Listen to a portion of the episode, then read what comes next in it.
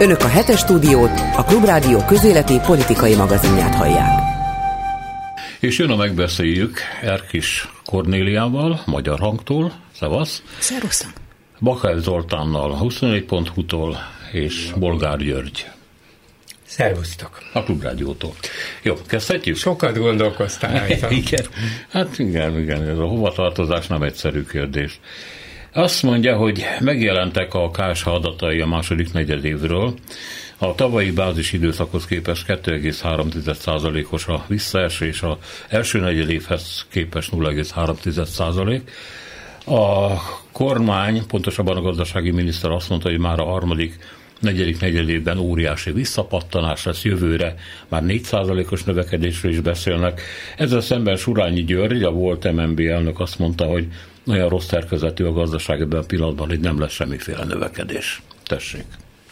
Hát növekedés lesz, ez a jó hírem van, növekedés lesz. Valamekkora visszapattanás is lesz.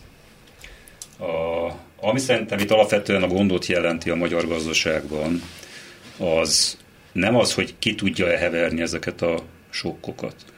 Ki fogja tudni heverni. A gond az, hogy a többieknél könnyebben kerül slamasztikába, és ez sokkal tovább tart, elhúzódó minden ilyen válság Magyarország tekintetében, mint a, akár a környező országokat, hogyha nézzük, és a válság mélyebb is, mint más országokban, és ez szerintem azért van, mert a magyar gazdaság két nagy problémával küzd. Az egyik az úgynevezett egyoldalúsága, erről sokat beszéltek már ugye szakértők, hogy alapvetően az autóipar a meghatározó, illetve valamennyire még az építőipar. Hát most az akkugyártás az... Hát az, az autóiparhoz kapcsolódó mindenféle gyártást is természetesen beleértem. A másik, ami szerintem egy strukturálisabb vagy mélyebb probléma az az, hogy az elmúlt 13 évben egy olyan gazdaság épült ki, amelyben nem a versenyképesség számít, nem az számít, hogy egy vállalat kitűzzön maga elé értelmezhető célokat, és azt egy versenypiacon teljesítse,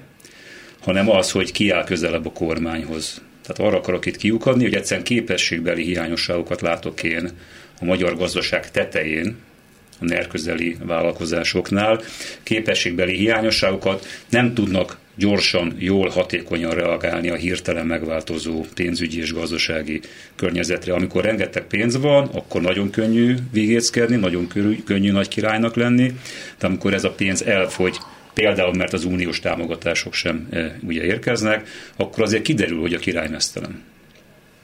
Az egy remek hír lenne egyébként, hogyha, hogyha valóban lenne növekedés, ugye, hogyha jól tudom, azért ezt elég különbözőképpen becsülik, hogy mekkora lehet, és, és azért az nyilván nem mindegy, hogy mekkora, tehát azt tudjuk, hogy a költségvetés egy másfél százalékos növekedéssel tervezett. Én azt gondolom, hogy ha ez nem lesz meg, akkor abból komoly problémák lesznek, de nem tudom, hogy ti mit gondoltok erről.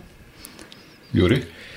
Hát a növekedés nagyon szép dolog, de valahogy az elmúlt 13 év megtanított minket, még azokat is, akik figyeltük a gazdaságot, és valamit talán konyítunk hozzá, hogy megtanított arra, hogy a gazdaság növekedése nagyon szép, nagyon fontos szám, a GDP, mindig ezt szokták mondani, és a legfontosabb számnak tartani, de úgy látszik, hogy mégsem ez, vagy nagyon nem csak ez határozza meg egy ország gazdaságának, társadalmának a fejlődését és fejlettségét. Ugye az Orbán kormányát legkésőbb 2014-től 19-ig nagyon gyors növekedést tudott felmutatni a gazdaságban, előtte három évig nem, és azóta ugye az ismert okok miatt szintén nem, sőt most rosszabb állapotban van, mint az uniós országok nagy többsége de azt lehetett gondolni sokáig, hogy na végre kijöttünk a 2008-9-es válságból, meg az utána következő posztválságból, és elindult egy gyors növekedés, rengeteg, egyre több beruházás, egyre több külföldi tőkét vontak be. Ez a magyar felemelkedés útja. Orbánék ezt súlykolták, szerintem hitték is. És aztán elkezdtek jönni, illetve folyamatosan jöttek, csak egyre bizonyító erejűvé váltak azok a nemzetközi statisztikák, felmérések, hogy igen, nagyon szépen gyorsan fejlődünk, milyen szépen nőnek a reálbérek, egyre gazdagabbak vagyunk, és közben csúszunk le az Európai Uniós listákon, és egyre szegényebbek vagyunk, egyre kevesebb az elkölthető jövedelmünk. Kiderül, hogy lassan már Bulgária az egyetlen ország, amelyet megelőzünk. Nyilván itt vannak különböző statisztikai mérések, lehet, hogy a románokat megelőzzük bizonyos dolgokban, és ők minket másokban, horvátokkal dettó ugyanez a helyzet, de alapvetően nem fölfelé törekvés, vagy törekvés meg volt. Szóval fölfelé mozdulás volt látható az elmúlt 13 évben, hanem inkább stagnálás, sőt lecsúszás. Vagyis ez a GDP maximalizálásra előkészített, és, és úgy látszik, hogy predestinált, vagy, vagy legalábbis erre tervezett magyar gazdaság nem jól működik, és a mostani válságból is így akarnak kijönni. Minél több külföldi tőkét, ha máshonnan nem, akkor Kínából, Dél-Koreából, óriási értékű beruházások, és tényleg egészen meghökkentőek.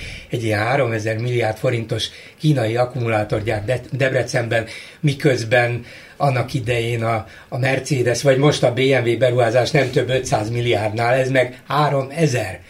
Szóval ezzel majd hát fantasztikus termelési érték lesz, olyan növekedés lesz, hogy csak, igen, de a GDP növekedés nagyon jól mutat a statisztikában, de ebből mennyi jut a magyar munkavállalóra, kevés, mert külföldi munkaerő jön részben, mekkora haszon jön a magyar államháztartásba, a költségvetésbe, kevés, mert kicsi adót fizetnek, a hasznot meg viszik ki a kínaiak. Egy haszna van, hogy benn maradunk ebben az autóipari körforgásban, igen, szükség lesz az akkumulátorgyártásra, de a lényeg az, hogy valóban ez egy elhibázottnak látszó gazdaságpolitika, amiben nem az következik, hogy akkor semmi akkumulátort ne, de hogy ezt több lábra kellene állítani, mert ezen az egy lábon ingadozik, az egész biztos. Uh, ugye azt azért látni kell, hogy ennek a, hatalma, az, az a hatalmas tőkeimport, ez annak is a beismerése, hogy nem sikerült kiépíteni azt a nemzeti tőkés osztályt, amelyik a kulcs, az ipar kulcs pozícióit elfoglalva biztosítaná azt,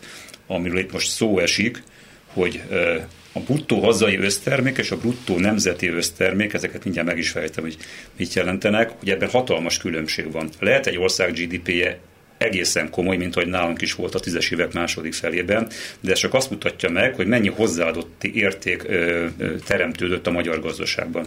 A bruttó nemzeti össztermék már azt mutatja meg, hogy ebből a, a jövedelemből mennyi marad ország határokon belül. És itt van egy hatalmas szakadék a két magyar mutató között. Lehet, hogy a GDP elfogadhatóan magas volt a 2010-es évek második felében, de ebből ennek a jövedelemnek egy jelentős része nem maradt országon belül, hanem a multik ezt hazavitték profitban, egyéb pénzáramokon keresztül. Szóval ez nem a magyar gazdaság javát szolgálta, és a magyar, az itt élő magyarok életszínvonalának az emelését szolgálta, hanem ez a nyereség, ez kivándorolt szépen az országból. És ezzel nem akarom én semmiképpen sem a multik ellen fordítani a mi hallgatóinkat vagy a közvéleményt, mert szükség van rájuk. Enélkül hol lenne a magyar gazdaság? Valószínűleg sokkal-sokkal lejjebb. De az, hogy egy Audi vagy akár akkumulátorgyárak hozzáadnak valamit a magyar tudáshoz, magyar foglalkoztatáshoz, adott esetben magyar költségvetéshez, bizonyos esetekben, hogyha jól jól próbáljuk ezeket a kapcsolatokat fenntartani és fejleszteni a multikkal, akkor még a magyar kutatásfejlesztésnek is lehet benne valami része, növekvő része, de alapvetően mégiscsak arról van szó, hogy nekik dolgozunk be. És ez a bedolgozás egy ideig, egy átmeneti időben, mondjuk az elmúlt 30 évben azt lehetett mondani, hogy igen, dolgozzuk be magunkat a nyugati piacra, a nyugati gazdaságba, mert ki voltunk zárva belőle, mint kommunista ország. De ezen az, ezen az úton nem volna szabad így tovább haladni, sokkal magasabb szintre kellene emelni ezt a részvételünket a nyugati gazdaságban. Tudom, hogy nem megy egyik évről a másikra, de ha az a folyamatos és folytatódó gazdaságpolitika, ezt csináljuk, mert eddig bejött, milyen jó számokat mutattunk, akkor az tévedés. Ehhez egy dolgot tennék csak hozzá, hogy ahogy nincsen bajom nekem sem a külföldi multikkal, nekem nincsen bajom a magyar nemzeti tulajdonnal sem, hogyha az minőségi és képességes emberek kezében van. Ma én ezt nem látom megvalósulni. Hát erre majd vissza fogunk térni, mert a magyar hangnak adott. Igen, csak annyit szeretem volna hozzátenni, hogy és akkor még felmerül a kérdés, hogy, hogy mondjuk amikor állami támogatással látjuk el ezeket a multinacionális cégeket és befektetőket, akkor, akkor vajon ez helyes politika-e? Nem esetleg a magyar kis- és középvállalkozásokat kellene inkább ezekből a forrásokból egy kicsit fölépíteni? hogyha már bárkinek is állami Biztos. támogatást adunk egy... Alapvetően nem egy magyar specialitás az, hogy támogatjuk a multikat, az arányokról érdemes beszélni valóban, hogy tényleg egyelően oszlik-e meg a KKV-k, vagy a lehetőségekhez mérten a KKV-k és a nagy multik között, és szerintem is túl vannak finanszírozva ezek a, a külföldi vállalatok, de azért ez nem példanélküli. És hogy van-e értelme egyébként, tehát hogy az, ez a feltétele annak, hogy befektetőket hát valószínűleg ezt hiszik, gazdaságpolitika Magyarországnak. hogy, hogy Mi a funkciója ha nem, ha nem adunk 300-350 milliárd, döbbenetes forintot a kínai befektetőnek a debreceni akkumulátorgyárhoz, hát akkor nem hozzánk fogja hozni, amire sok ember azt mondja, hogy helyes, vigyék máshová, de miután a magyar gazdaságpolitika alapja ez, hogy jöjjön be ez a külföldi tőke, és teremtsen munkahelyet a Fülöp-szigetieknek is, akkor, akkor ehhez bizony ilyen adókedvezményeket kell adni, vagy kifejezett támogatást kell adni,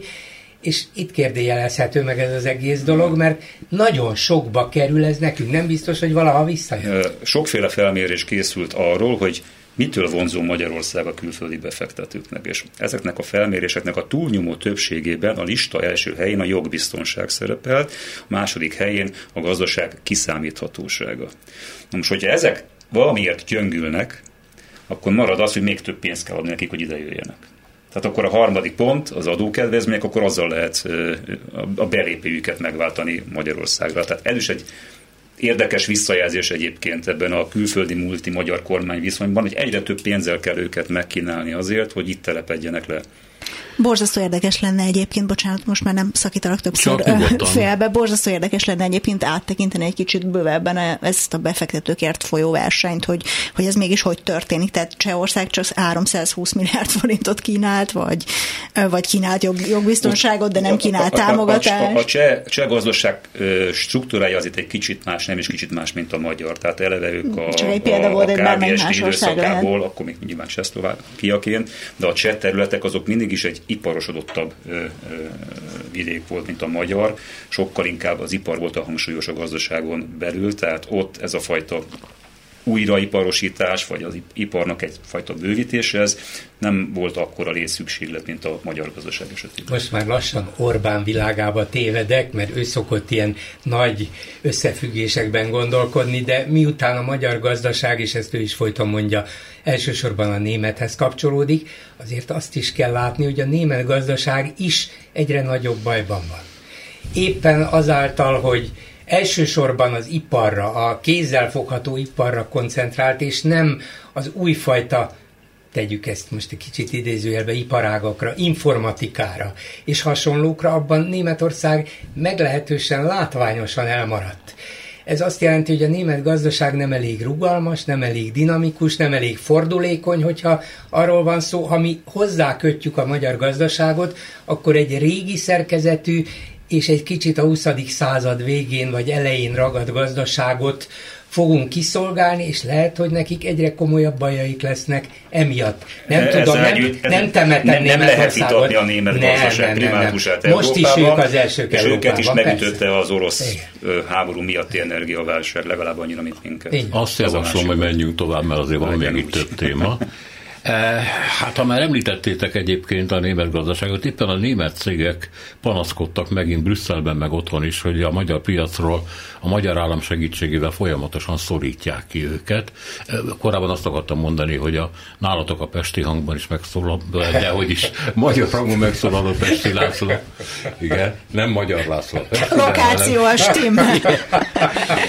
Mondta, hogy hát ugye, de amit már tusványosan is, de erre majd visszatérünk, hogy ezek az emberek, ezek a lőlőfélék zsarolással, hazudozással, hogy teszik rá a kezüket mások tulajdonára, vásárolják be magukat fenyegetéssel, ígéretekkel. Hát a német cégek ezt mondják, hogy gyakorlatilag szorítják őket a piacról. Összefüggésben lehet -e ez azzal, hogy az úgynevezett magyar oligarchikus szerkezetet ugye Orbán a brüsszeli pénzekből táplálta, ezek most nincsenek, és hát akkor ezek, ez lehetne egy ilyen megoldás, hogy elvett üzletekkel kárpótolják ezeket a hát kvázi vállalkozókat, mert nem igazi vállalkozók ezek. Hm? Ha, ha ez lenne az alapja, azt azért tartanám kockázatosnak, mert azért a, nem szabad alábecsülni a német-magyar állam közti gazdasági és politikai szövetséget. Tehát ez egy nagyon fontos kötelép nekünk. Nem hiszem, hogy hogy néhány neres nagyvállalkozó kedveért az Orbán kormány szívesen fölrúgná ezt a tényleg sok-sok évtizedig visszanyúló jó, jó, jó, jó együttműködést a németekkel, úgyhogy, de ettől még, amiről beszéltél, az tényszerűen így van és annyi változás van, hogy még évekkel ezelőtt mondjuk a, a teniszpályákon ö, panaszkodtak a német menedzserek, most már a német sajton keresztül üzennek lényegében direktbe a magyar kormánynak, hogy, hogy túllépett egy, túllépett egy határt. Annak a megfejtését én nem látom ebben a folyamatban vagy azt a következtetést, amire te gondoltál, hogy akkor morzsákat, új morzsákat kell adni a, a neres birodalomnak, és akkor el kell venni az itteni német cégektől, de még egyszer mondom, ez tényszerűen valóban így van. Igen, valóban megszaporodtak ezek a panaszok a német gazdasági szereplők részéről a német nyelvű médiában én is nemrég találkoztam egy olyan cikkel, ahol azt nyilatkozta magát megnevezni nem kívánó német vállalatnak a menedzsere, hogy, hogy hát igen, ugye ez a gazdaságpolitika ez oda vezetett, a magas infláció, fogyasztás csökkenése, és hogy ez nekik most már probléma, tehát nincsenek megrendeléseik, nincs elég megrendelésük, nem, nem jól néz ki az üzleti év, szóval egy ilyen szempont is lehet akár számos vállalat számára, hogy azért, hogyha így alakul a gazdasága, hogy a magyar most, akkor, akkor az következménye jár azoknak is, akik erről a piacról éltek. Teljesen nyilvánvaló, hogy az Orbán kormány kiszemelt magának olyan iparágokat, olyan területeket, a gazdaságnak olyan területeit, amelyekben úgy gondolja, hogy már nincs szükségünk a magas, fejlett nyugati technológiára, ahol nem tudnánk magunktól labdába rúgni, hát ugye az autóipar hozzá kapcsolódó egyéb kiszolgáló iparágak, legfeljebb az üléshúzatgyárban, vagy a nem tudom én, a szélvédő gyártásban ott lehet, de ahol magas fejlettségű technológia van, ott nem tudunk, ott, ott nem, nem érdemes a, a nyugatit kiszorítani és a helyébe lépni, mert egy év alatt elveszítjük a partnereinket.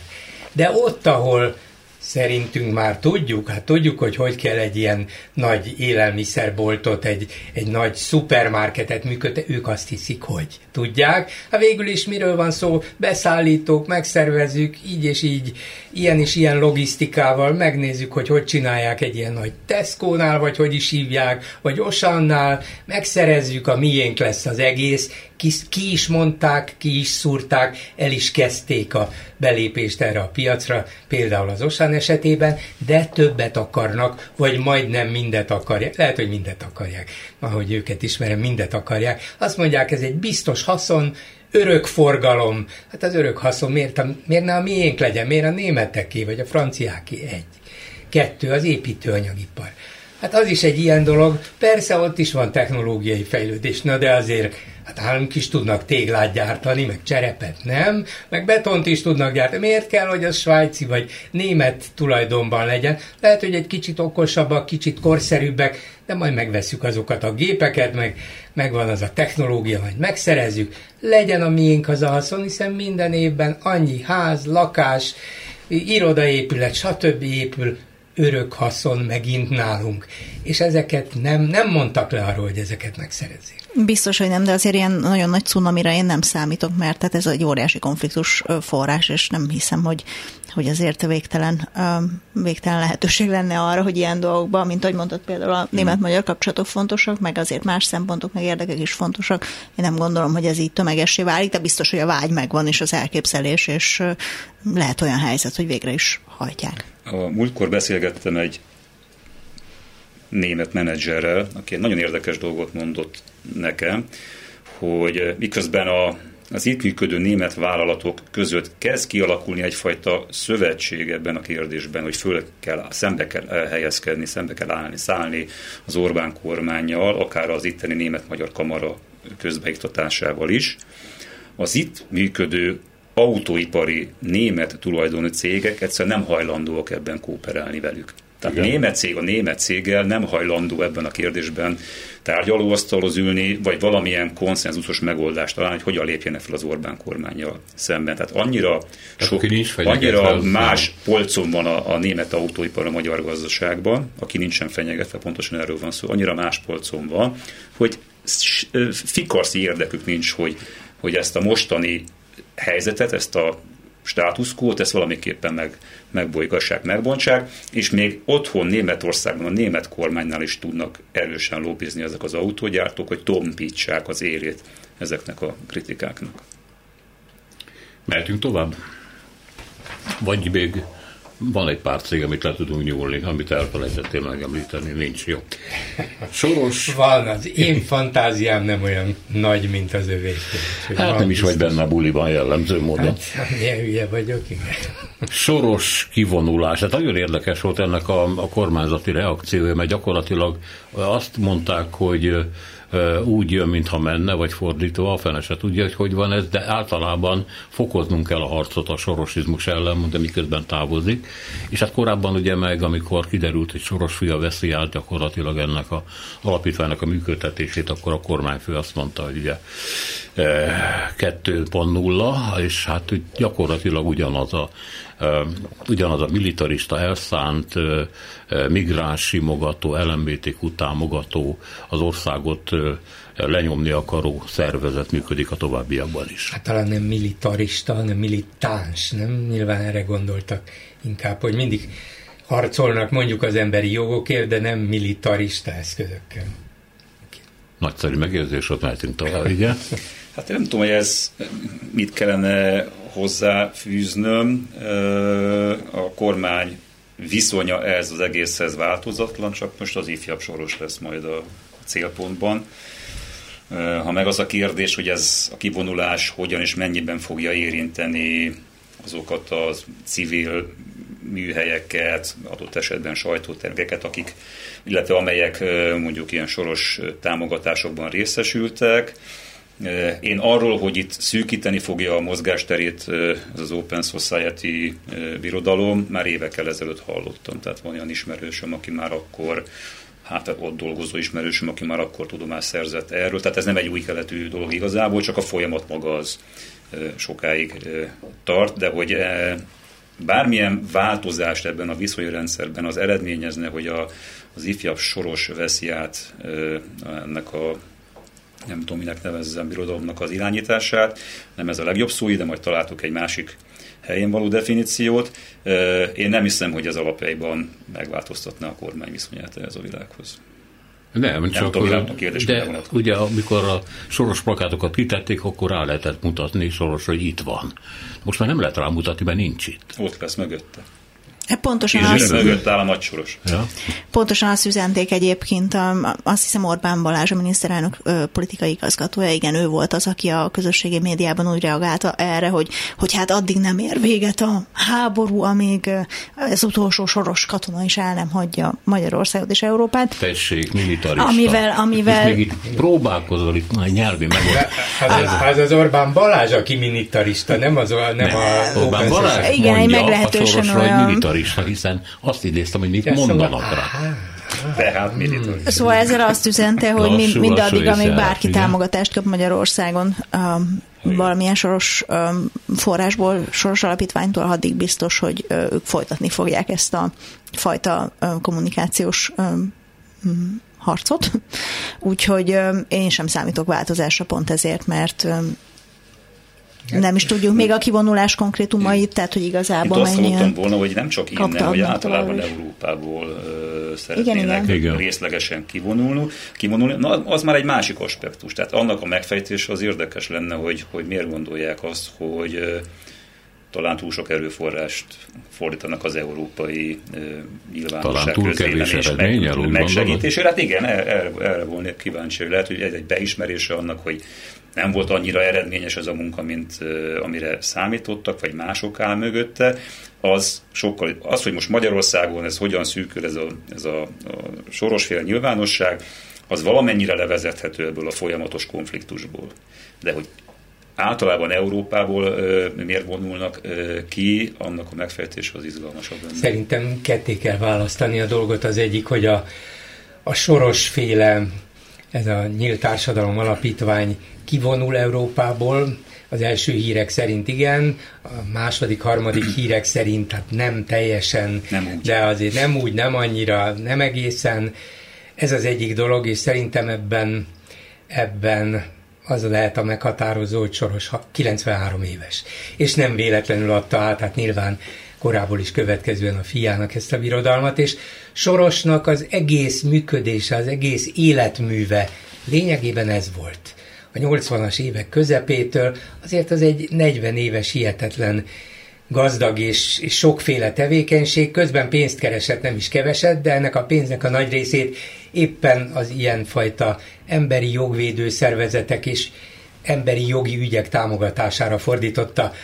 Csodálkoznék, hogyha a fia ugyanilyen elkötelezettséggel, ugyanilyen elszántsággal, az ő saját, mármint az apja személyes tapasztalatai nélkül belevetné magát ebbe, mert ugyan lehet az ember boldog és büszke attól, hogy én ilyen ügyeket, ilyen fontos, humánus ügyeket támogatok, és talán egy kicsit hozzájárulok a világ jobbításához, de ha nincs olyan személyes indítatása, mint az apjának, akkor ez valószínűleg mérsékeltebb lesz. Ez lehet a magyarázata annak a valószínű kivonulásnak, ami meg a miénket illeti, amíg az utolsó soros katona ki nem vonul, mondta Orbán Balázs, nekem eszembe jutott az utolsó soros katona.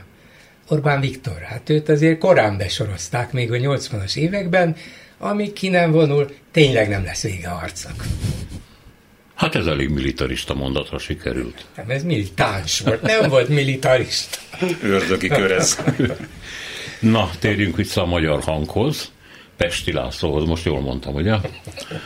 E, van egy interjútok Pestivel, aki ugye producer, filmrendező, e, és én ismertem fiatalabb korában is, hogy valóban egy Fidesz támogató volt, tehát a Fidesz akkor még szintén egy liberális formációnak számított, aki másodszor nyilatkozza azt, hogy ez a lölő jelenség, úgy látszik ezekben a körökben a Mészárost így hívják, ezt nem tudtam. Ez egy olyan szégyen volt az egyébként tiszta lelkületű rendszeren, meg a 90%-ban becsületes derék keresztényekből álló Fideszen, ami tűrhetetlen, és hogy tulajdonképpen itt BTK-s büntényekről van szó, hogy ezek az emberek, tehát a lölő meg a köre működik, és itt ismét fölvetődik, amit a németek is mondanak, hogy hogy szereznek ezek üzletet maguknak, hogyan zsarolják, fenyegetik meg hegyes üzletvezetőket, és kerülnek be a pozícióikba. Pesti László azt mondja, hogy ezt ez egy rendszeridegen jelenség gyakorlatilag, és hát egy meccéssel ki el, el lehetne és el is kell távolítani.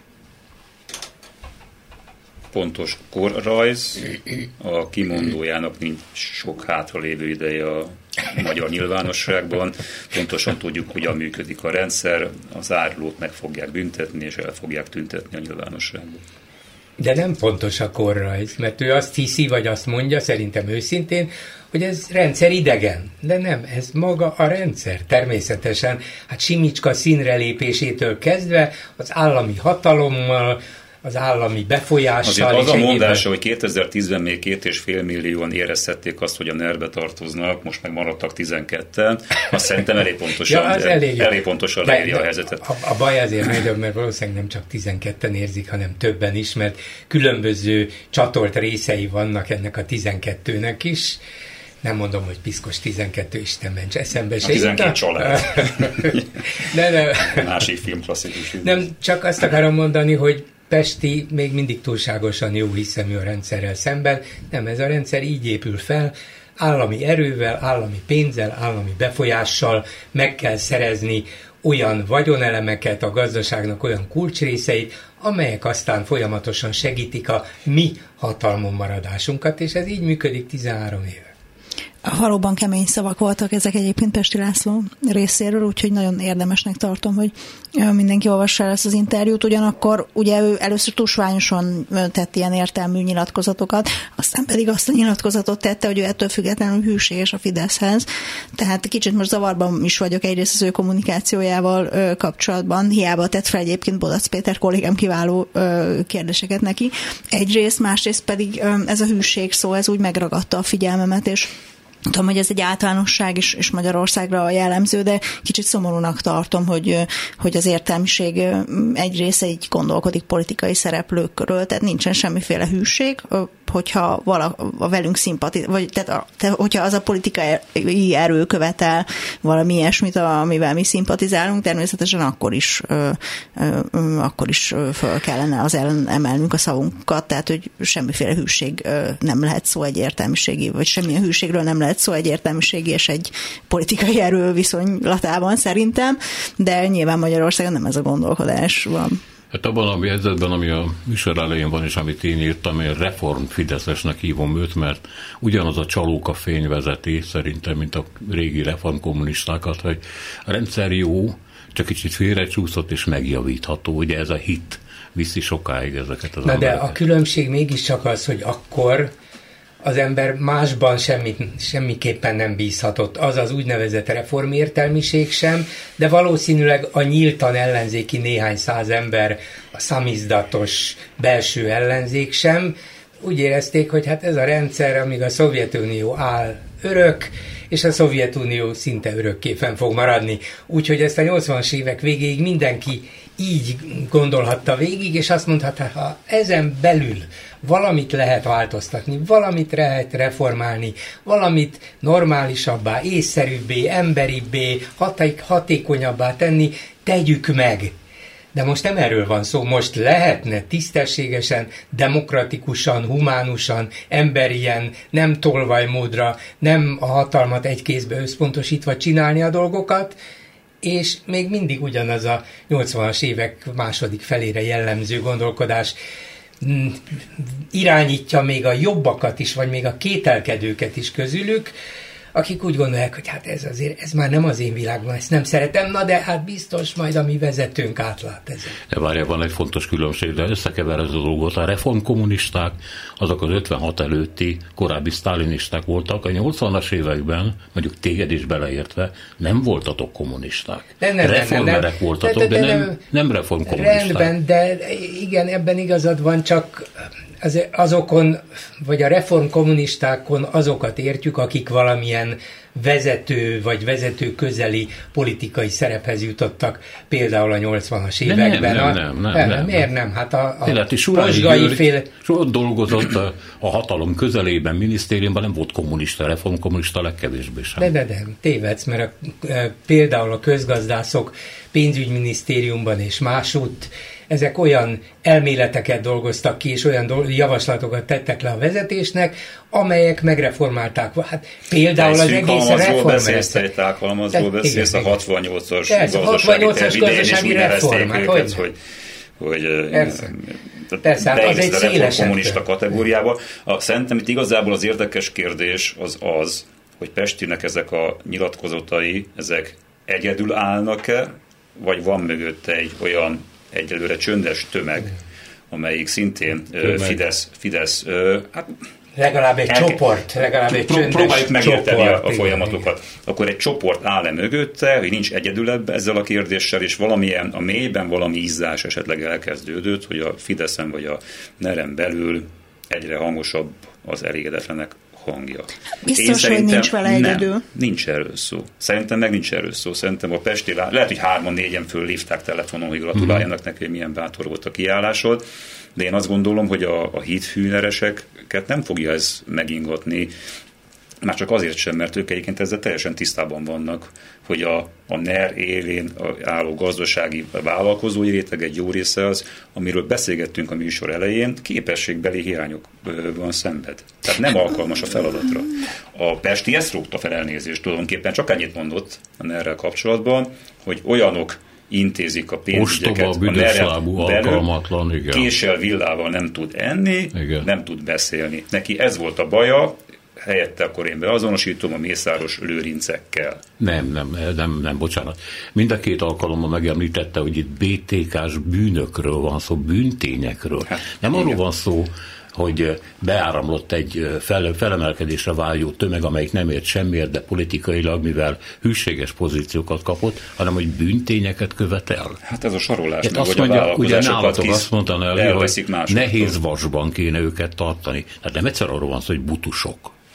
Kemény szavak ezek, és szerintem megfelel a gazdasági helyzet alakulásának ez a, ez a tónus. Tehát, hogy igen, valószínűleg sokan vannak, akik, mint mondod, kötődnek a nerhez, na de ugye ez a kötődés ez nem ideológiai vagy egyéb természetű, hanem érdekek és anyagiakkal kapcsolatos, és, és mihelyest ezek a dolgok egy gazdasági válságban sérülnek, akkor szerintem igenis sokan vannak, akiknek eszükbe fog jutni az, hogy, hogy nem csak ezzel, hanem úgy egyébként még mással is elégedettek, és elkezdődnek az érdekharcok, kisebb lesz a torta, tehát ezt én nagyon természetesnek gondolom, hogy most már olyan kemény, kemény hangú dolgok kerülnek elő, amik korábban nem. De tegyük fel a kérdést, hogy mi a különbség egy Mészáros Lőrinc és egy Tiborc István között, már most a konkrét családi kapcsolaton kívül, ez családi, a másik baráti.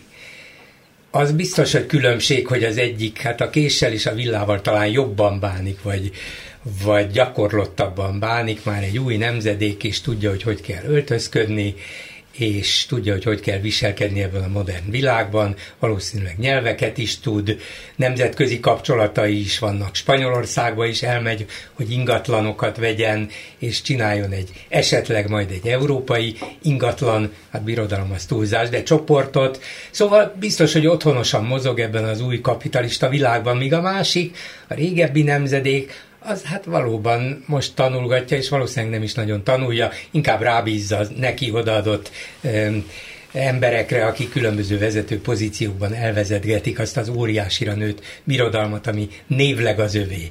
De közben, miközben ez egy látványos különbség, és ezért nem is ez a lényeg, hogy tudnak-e késsel villával lenni, Közben ugyanarról van szó, mind a ketten az állam vagy a legfőbb vezér tenyeréből esznek, az egyik nem csak azért, mert éppen a veje, a másik azért, mert gyerekkori barátja, a harmadik meg másért, de az állam, pontosabban a vezér eteti őket, különböző olyan célokból, hogy na, mi kiépítünk itt egy ilyen gazdasági csoportot, ott egy olyan gazdasági birodalmat, neked ez a feladatod, neked az, elmehetsz közben a Maldív szigetekre, Dubajba, lehet jachtod, minden, de te ezt csinálod, a nevedre veszed, én adom hozzá a pénzt, és hát különböző embereink esetleg elmennek azokhoz, akiknek jó üzletük van, hogy ugye nem akarjátok már tovább működtetni, mert egyre nehezebb lesz, ha nem adjátok el nekünk.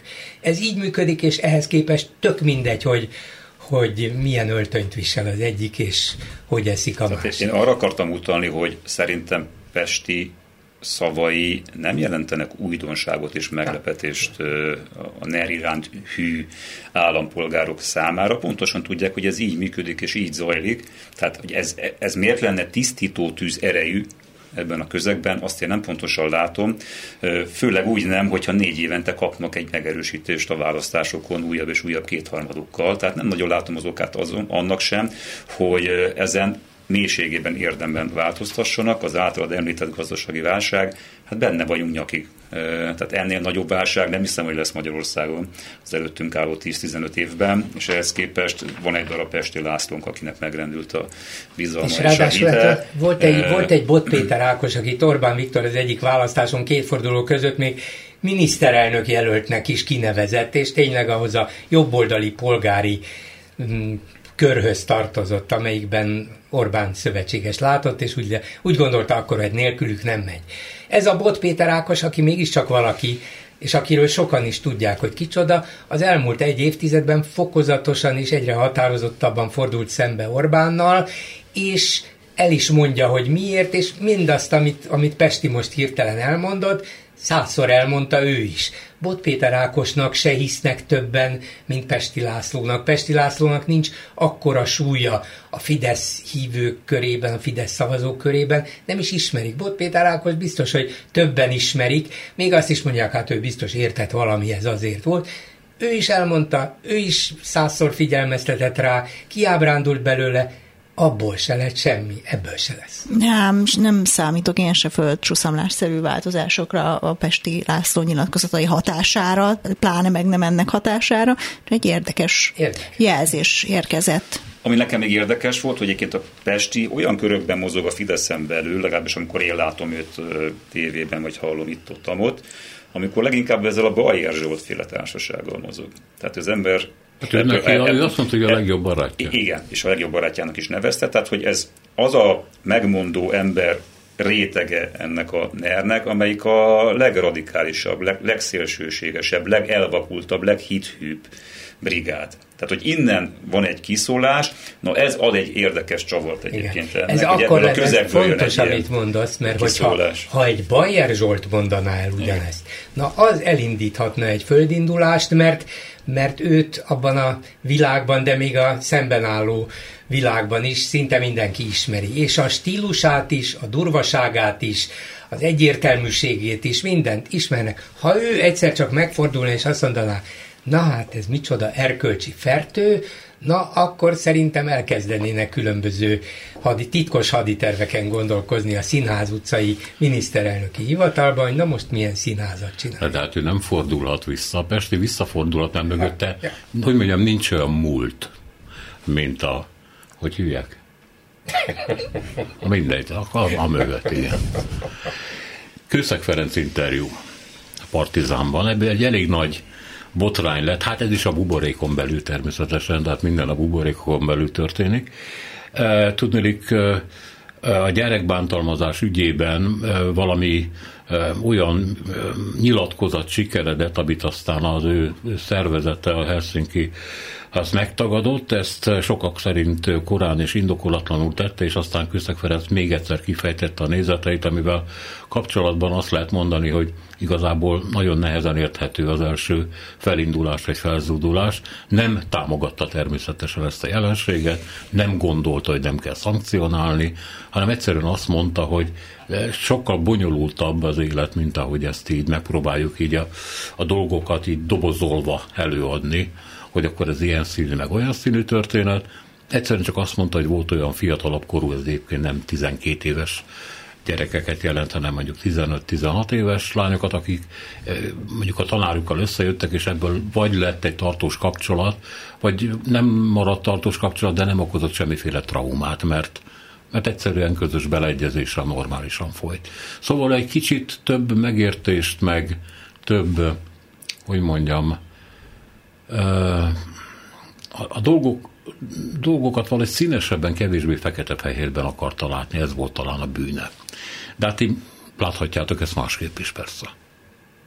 Én őszinte leszek, én nem láttam még ezt interjút, mert egyszerűen nem jutottam oda, úgyhogy nem szeretnék róla véleményt nyilvánítani. Mindjárt nyilván ezek, ezekből a kérdésekből azért érdemes nagyon-nagyon egyértelműen fogalmazni, uh-huh. mert különben az ember könnyen kerül ilyen közéleti uh, cunami közepére. Jó, akkor... Én sem láttam, Loli. de azért megfogalmazom a, a véleményemet. Meg volt egy csomó, egy csomó idézet Belefutottam kivonatokba, meg igen, láttam a, a dolognak a vízhangját. Itt most nem leszek népszerű ezzel a véleményemmel, de én azt gondolom, hogy azért azt tudomásul kell venni, hogy a magyar társadalom többsége számára ez az egész téma, ez a szexualitás, legyen itt szó pedofiliáról, legyen szó az LMBTQ közösségről, ez nem egy meghatározó téma. Mai napig nem nincs benne a top 10 megbeszélendő téma között. Szerintem a magyar társadalom többsége egyelőre megelégszik azzal, hogy ezeket a dolgokat a jog eszközeivel kezelje a mindenkori kormány. Úgyhogy amikor ezek a témák szóba kerülnek, akkor szerintem ezt, ezt nem lehet figyelmen kívül hagyni, hogy erre érzékenyen rezonál egy közösség a magyar társadalmon belül, de ez valóban egy, egy e, ennek a buboréknak a mérete messze nem éri el annak a másik buboréknak a méretét, tehát amikor ebből téma lesz, sztori lesz például a sajtóban, az jóval kevesebb embert fog meg, érint meg oly módon, hogy a jog lehetőségein túl belegondoljon abba, hogy egyébként ez a világ ez hogyan működik, milyen arányok vagy aránytalanságok jellemzik. És most én is elkezdtem kicsit akadozva beszélgetni, mert ennél többet ebben az ügyben én nem tudok elmondani. Én láttam, vagy, vagy mit érdemes láttam, erről többet igen. elmondani, inkább ez a kérdés. Hát ugye az, hogy nagy visszhangja lett, az egyértelmű, hogy rögtön politikai politika. célra használták föl, hogy itt a pedofiliát mentegeti a kőszeg. Hát ilyenek ezek a lipsik, ilyen ez az egykori SDS, hol a migránsokat, az illegális migránsokat védik, hol a pedofilokat, és tegyük világossá, nem védte a pedofilokat, a pedofiliát elítélte. A probléma ebben az interjúban szerintem az volt, hogy, hogy Gulyás Marci nem igazán érzékelte, hogy, hogy mibe megy bele. Ő valószínűleg fontosnak tartott egy ügyet, hogy itt van egy jogvédő, akinek sok évtizedes jogvédő múltja van, és mintha az elmúlt években az írásaiban lett volna egy olyan szál, hogy, hogy megengedő bizonyos, nem szexuális bűncselekményekkel, hanem, hanem olyan helyzetekkel kapcsolatban, amelyeket a világ, a nyugati világ ebben a mondjuk a MeToo jelenségben összegzett, hogy bizonyos emberek a hatalmukkal, befolyásukkal, státusukkal visszaélve megpróbáltak mondjuk szexuális kapcsolatra kényszeríteni valakiket, akik már felnőttek voltak, nem is gyerekek, nem gyerekkorúak, Hát ismerjük ezeket az amerikai színésznőktől kezdve, de Trumpot is például legutóbb elítélték, mert egy, egy újságíró nővel erőszakoskodott. Valahogy mindegy. Szóval a lényeg az, hogy valakik, akik úgy érzik, hogy ők valakik, hogy erejük van, befolyásuk van, hatalmuk van, pénzük van, ezt arra használják föl, hogy mondjuk szexuális vagy szerelmi előnyöket szerezzenek, és mintha kőszeg bizonyos írásaiban, hát nem ezekkel az ügyekkel kapcsolatban, de mégiscsak megengedőbb lett volna. Gulyás Marci meg úgy gondolta, hogy a jogok azok egyformán illetnek mindenkit, gyereket is, kiskorút is, nem szabad visszaélni senkinek semmivel, és mintha ezt akarta volna kipréselni kőszegből akit ez nyilván és láthatóan váratlanul ért, és elkezdett már eleve bizonytalanabbul, és így nem fekete-fehéren válaszolni. Persze a pedofilia megengedhetetlen, ezt el kell ítélni, de azért nem minden tartozik a büntetőjog kategóriájába, és akkor jött azzal, hogy iskolában is előfordul, hogy fiatal lány vele szeret a tanárjába, és akkor az valahogy viszonozzó. Za nem kell hozzá szexuális kapcsolat, itt is lehet azt mondani, hogy de ez is visszaélés valamilyen hatalmi vagy befolyásos pozícióval. Lehet azt mondani akár általánosságban elben is, hogy minden ilyet el kell ítélni, miközben tudjuk, hogy 10 vagy 20 éve erre nem gondolt senki, vagy nagyon kevesen. Ma már a világ változott, lehet, hogy határozottabban gondoljuk, hogy igen, ezt el kellene ítélni, hogy ne legyen belőle annyi, vagy ritkában legyen, vagy lehetőleg egyáltalán ne legyen. De Kőszeg nem volt abban a helyzetben, hogy ezt végig gondolja, hanem szinte oda volt állítva az ítélőszék elé, és a maga 84 évével, meg amúgy is kicsit körülményes, és kicsit egyrészt másrészt gondolkodásával és válaszaival, gyakorlatilag magát, sorot, magát sodorta abba a helyzetbe, hogy na hát ő nem ítéli el egyértelműen a nem a pedofiliát, amit ráfognak, hanem hát azt, hogy egy 18 éven alulival lehet-e valamilyen szerelmi kapcsolatot létesíteni. Szóval én itt a általam nagyon van, szeretett Gulyás Marcinak, igen, persze, persze, hogyne, hogyne, hogyne, persze, rengeteg. Csak arra gondolok, hogy az általam nagyra becsült és tényleg komoly teljesítményt elért Gulyás Márton, itt szerintem túltolta a saját bicikliét, nem kellett volna ebben a helyzetbe belenyomni kőszeget, nem erről szól se az ő élete, se az ő életműve, se a nyilvánvaló közéleti tevékenysége. Nem változott meg az elmúlt években, évtizedekben, hogy hirtelen ennek lett volna a nyilvánvaló harcosa, bele került egy olyan helyzetbe, amiben ő tolta bele a szerkesztő, a riporter, és szerintem ezt neki meg kellett volna éreznie, hogy ez, ez nem jól sül el, ez félrevisz mindent, és nem az igazságot hozzuk ki, hanem egy csomó félre magyarázásra adunk alkalmat. Mm, ez lehet, hogy így van egyébként, de szerintem azért az ezekkel a kérdésekkel kapcsolatos ö, fokozott érzékenységnek manapság köze van ahhoz, hogy, hogy számos ö, látens ö, probléma volt ezzel kapcsolatban nagyon hosszú, sok évtizeden keresztül, és most jönnek elő ezek a kérdések, és most jönnek elő az ezzel kapcsolatos diskurzusuk, és, és kezd, kezdi a társadalom is tanulni azt, hogy mondjuk hatalmi viszonyokban, ö, amit egyébként mondjuk még a 70-es, 80-as években teljesen természetes volt egy nagy szervezetben, hogy, hogy visszaél, a, visszaél a vezető a női munkatársaival szemben. Egyetlen. ezzel a dologgal. Hát ez előkerült, most az asztalra került ezzel a MeToo dologgal, és a maga kilengéseivel együtt én ezt fontosnak én gondolom. Is, és lehet, hogy, lehet, hogy a, a Mártonnak a, a mostani a, intenzív érdeklődése is egy hozzátartozik ezekhez a um, ezekhez a kilengésekhez. Hát, játszott azt, hogy nagyon el akarta tolni attól a közösségtől ezt a kérdést, amihez ő tartozik, mert hogy ugye az összemosás évek óta folyik, hogy a melegek, meg a pedofilok azok gyakorlatilag ugyanazok sugalja a kormánypropaganda. Ez meg egy másik probléma, igen, ami szintén sokakat nyomaszthat, igen. Egyébként Zoli, amit mondtál, hogy a magyar társadalom hogyan reagál erre az egész dologra, én is úgy tapasztalom, hogy azt mondják, hogy ha nem látom, akkor nem zavar. Ha benn marad a hálószobában, nem zavar.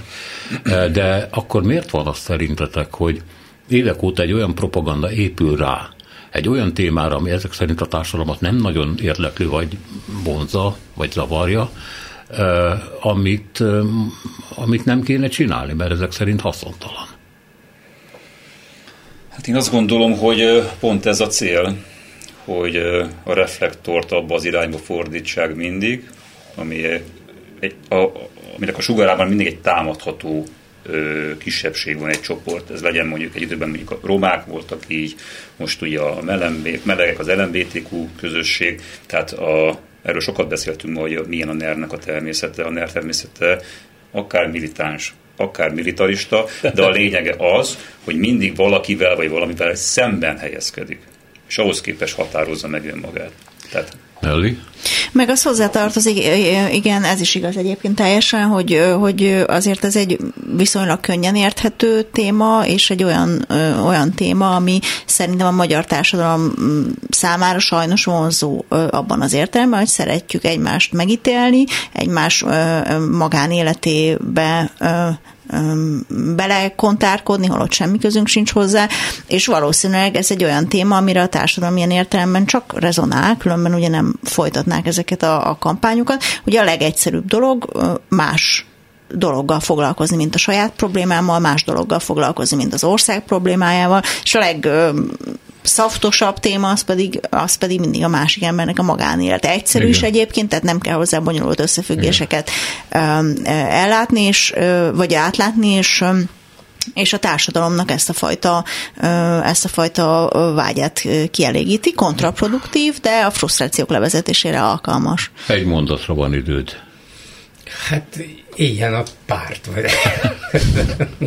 ez jó. Csak, a, ez jó, csak annyit akarok mondani tényleg, hogy lehet, hogy ez most nem elsőrendű téma a magyar társadalom számára, de Orbánék úgy érzik, hogy miután a többség úgy gondolja, hogy én vagyok a normális, azok meg ott ilyen-olyan furcsa, nem, nem normális emberek, nem foglalkozom vele, de hogyha egyszerre csak rájuk zúdul majd az a propaganda, hogy nézd meg azok, azok ott a bűnözők, sötét dolgokat csinálnak, adott esetben ez a nagy többség mégiscsak elindulhat, megmozdulhat, legalább a szavazó fülkében. Köszönöm szépen, hogy itt voltatok. Herkis Kornéliának a Magyar Hangtól, Bakály Zoltánnak a 24.hu-tól, Bolgár Györgynek a Klubrádiótól. A műsor előállításában részt vettek Lantos Dániel, Túri Lui, Horváth Ádám, Csernyász Judit és Szénási Sándor. Köszönjük a figyelmüket, minden jót!